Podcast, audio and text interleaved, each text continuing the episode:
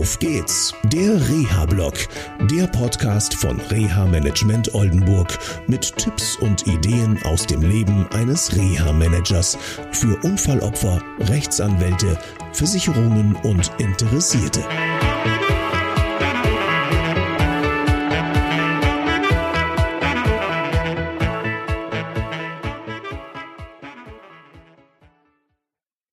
Moin Moin aus Hamburg. Geiler Tag heute.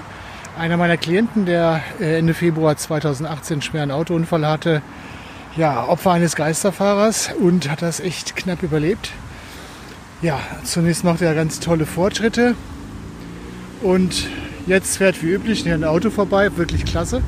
Und dann auf einmal kam es zu einer Pseudarthrose im einen seiner Unterschenkel. Eine Pseudarthrose ist ein Falschgelenk.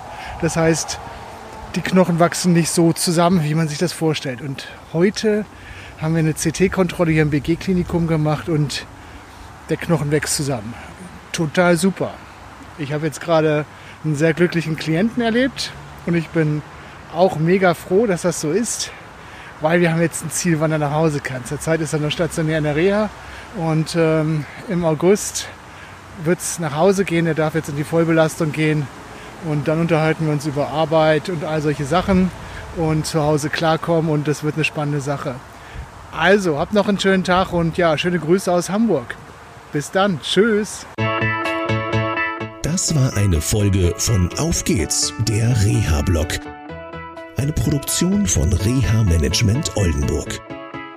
Weitere Informationen über uns finden Sie im Internet unter www.der-rehablog.de.